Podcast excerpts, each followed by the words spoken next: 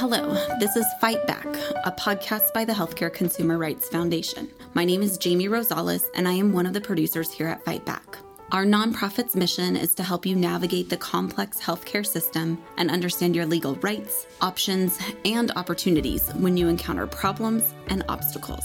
We want to empower you with the information you need to fight back and get the best possible care. We have a special episode today. We look back at some of our most popular Fight Back episodes of 2022. As we've all returned to a new normal, we know that getting the best you can out of your healthcare is constant, and Fight Back is helping each of us achieve our greatest health. Let's get started. One of our episodes that resonated with our listeners was our podcast on long COVID. In this episode, Dr. Aras Mattis, a research specialist from University of California, San Francisco, joined us to discuss the far-reaching impact of those suffering with long COVID or the ongoing and long-term health impacts that continue for patients. Let's take a listen as he shares some of the ongoing research and knowledge surrounding long COVID. Well, uh, so long COVID has several different names uh, including it's been called chronic COVID 19 or post COVID 19 syndrome. Uh, the most basic definition could be that it's symptoms that seem to persist long after the viral infection has sort of passed. Um, some some clinicians use the the time period sort of extending 12 weeks after infection, or some people say beyond 60 days. I guess it, it doesn't really matter what time frame you use as long as it's sort of after the virus has sort of done its thing. Um, and I'd, I'd like to say that while there's like numerous symptoms have been reported, the most common symptoms include chronic cough, shortness of breath, chest tightness, brain fog is a big one, and then a lot of people talk about extreme fatigue. And sometimes people say that you know there's a lack of smell or taste or you know, in addition to one of these characteristics. I think that long-term COVID is actually quite unique. Certainly, uh, you know, certainly there's other viruses that that can cause these sort of long long-term effects. You know, and you know, like having uh, CMV or or or some other uh, viral virally sort of related uh, infections. They they can cause some long long term. But but COVID nineteen is is unique in that it, it it hits so many different people, so many different age groups, and it just you know as in terms of long COVID, it, it doesn't seem to necessarily get better for the patients suffering from long term COVID. So if unfortunately, you know, if you have come down with long term COVID, you know, what can be done to help those folks? Yeah, that, that's actually an, an important question, and and I would, you know, I would strongly encourage anyone with severe long term COVID symptoms to go see their their physician, and and the reason for that is because, you know, something you know something could be getting worse in the body, and it may be related to COVID, but it might not be related to COVID, or po- or long COVID symptoms, and so we have to be very careful. You know, if someone is has severe symptoms of any type that they should you know seek clinical care you know don't don't believe that just because oh i had covid and i got over it and this is just long covid that that's all it is. You know if you know if your kidney function is decreasing or you're you can't control your diabetes then you know it's it's time to seek clinical care. So i think you know that's that's an important message for for people out there.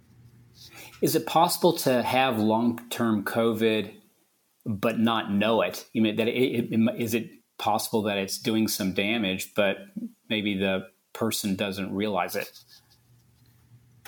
That that's another uh, that's another interesting biologic take that perhaps people that there's sort of lingering chronic what we would call chronic inflammation in, in patients with long COVID, but or or maybe they've created antibodies that are creating small clots. So maybe that is happening and, and you know could be undetectable, but you know, hopefully, you know, you if there was a problem that was occurring, it would it might be detected on a sort of yearly screen in the patient. But I, I don't think we've developed, you know, ideal or great screens yet for patients, you know, with long term COVID. Like I wish there was a blood test for it even. We all love our pets, every shape, size, color, and type they come in. Here at Fight Back, we had a chance to talk with canine companions to learn more about how man's best friend not only serves as a best friend, but also as a service animal, helping identify a possible medical crisis, turning on lights, and even interrupting dreams for those diagnosed with PTSD. Join me as we learn more from Michelle Williams with Canine Companions. What is the, uh, the difference between a, you know a service dog versus a therapy dog versus an emotional support dog? Sure. Yeah, um, that's great. I think it's it's really important for people to understand the differences there. Um, a an emotional support dog is a pet that is going to provide emotional support to someone. Um, they just have public access and housing. So they're not able to go out in public um, with their handler um, unless it's a place where um, pet dogs are allowed. Um, so that is an emotional support animal.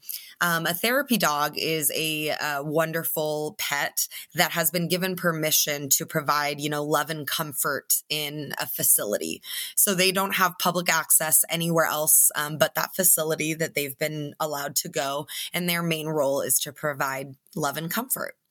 Um, and then service animals, uh, like canine companion service dogs, uh, do practical tasks for people with disabilities to really enhance their independence. So, uh, for example, our dogs uh, pick up dropped items, turn on and off lights, open and close doors. Um, some of them even pull someone in a manual wheelchair. Uh, so, those are some idea of some of the practical tasks. Um, also, you know, for people who are deaf or hard of hearing, our dogs alert them to important sounds in their environment environment. Um, for veterans with post traumatic stress disorder, they can interrupt anxiety behavior and interrupt nightmares, um, as well as provide you know additional space in in public. Um, so some really important uh, important tasks that these dogs will do. That's what really separates them. And then, of course, service animals, service dogs like canine companion service dogs have public access anywhere where the public can be. Um, our handlers with disabilities with their service dogs are able to go.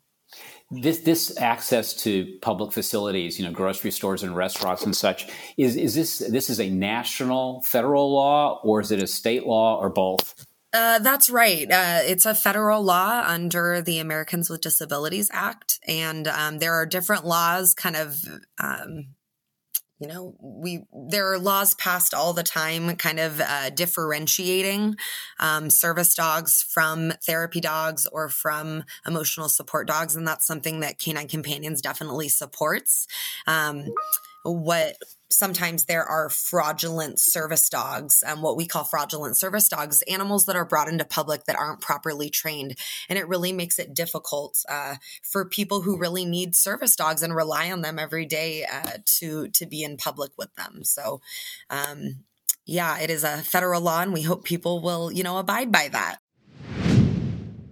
One of the most difficult things when you are dealing with medical issues are the bills that come after your treatment bills that seem high priced and difficult to understand. Do we have any options? Dr. Ted Mazer joined us on a podcast to discuss how to make your medical bills fit into your budget. This includes the idea of shopping around and how to avoid those surprise bills. Let's listen in.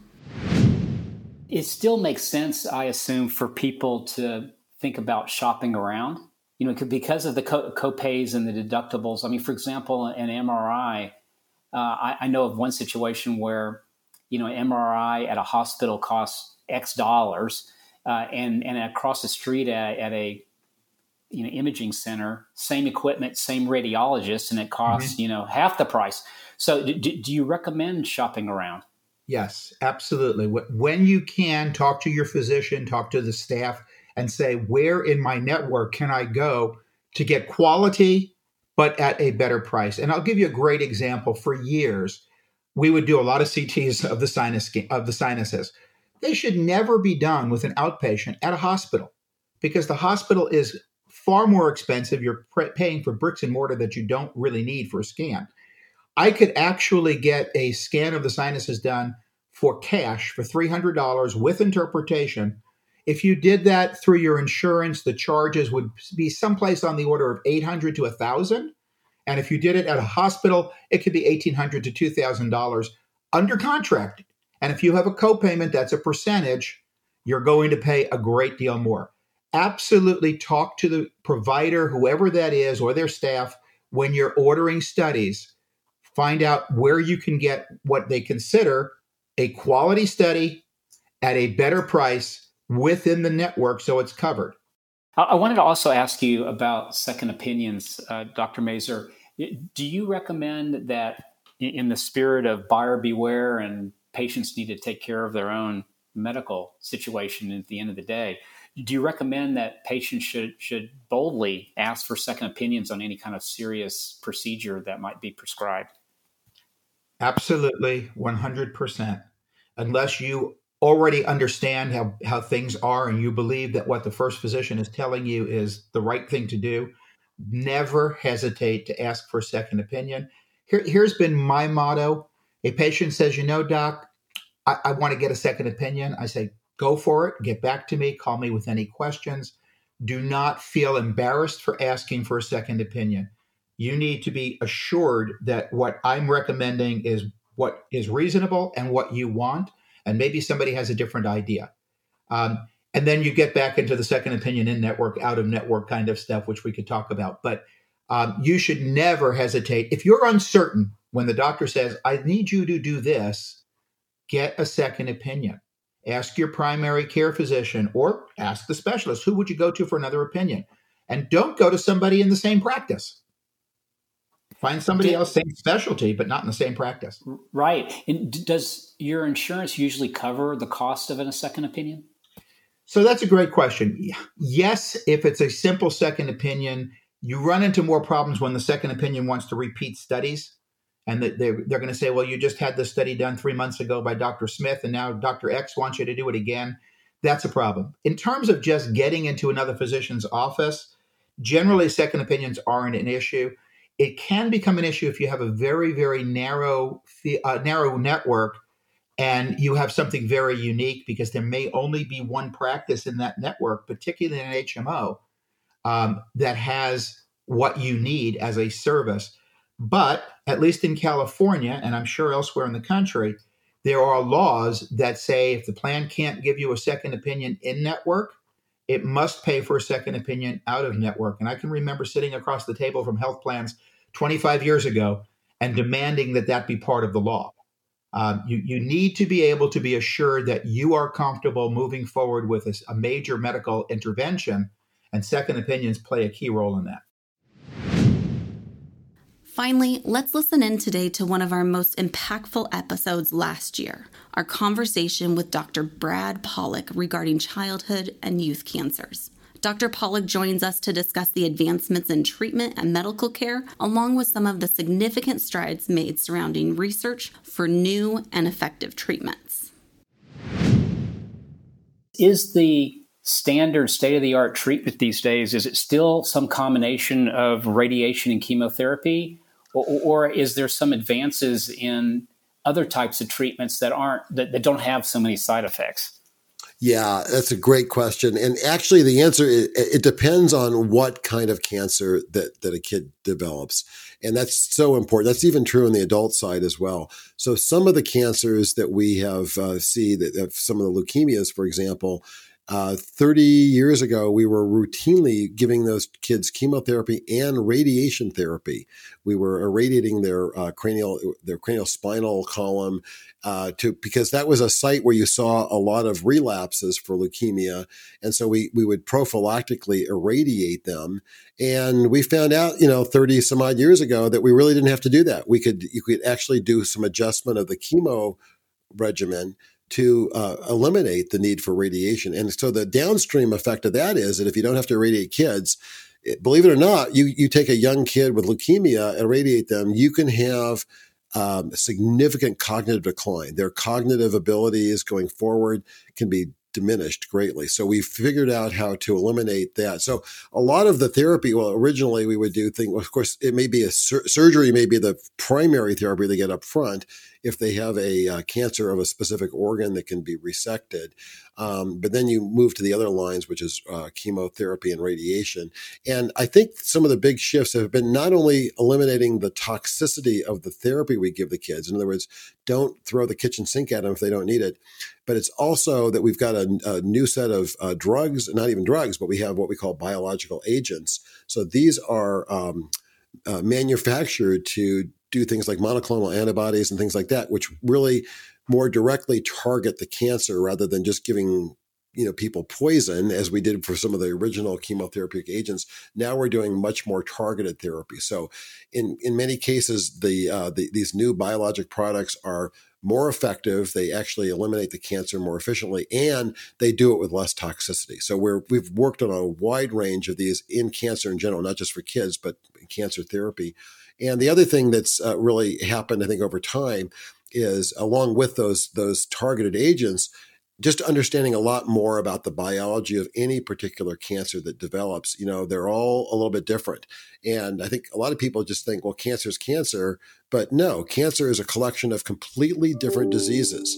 Um, and so if you have uh, somebody who develops leukemia that is a completely different uh, disease than a brain tumor that we call them both cancer, but they're completely different in terms of the biology, in terms of the prognosis, in terms of the long term effects of therapy, uh, even the cure rates. So, a lot has gone into perfecting our, our toolkit to try to treat cancers in general. And uh, the other thing I'll just say is that kids are much more resilient than adults are. Um, and when we treat kids with cancer, uh, they typically will get higher doses because uh, they get less drug because they're smaller bodies but if you look at the dose l- levels relative to their to their body size they're actually getting sometimes h- much higher doses of chemotherapy than adults do.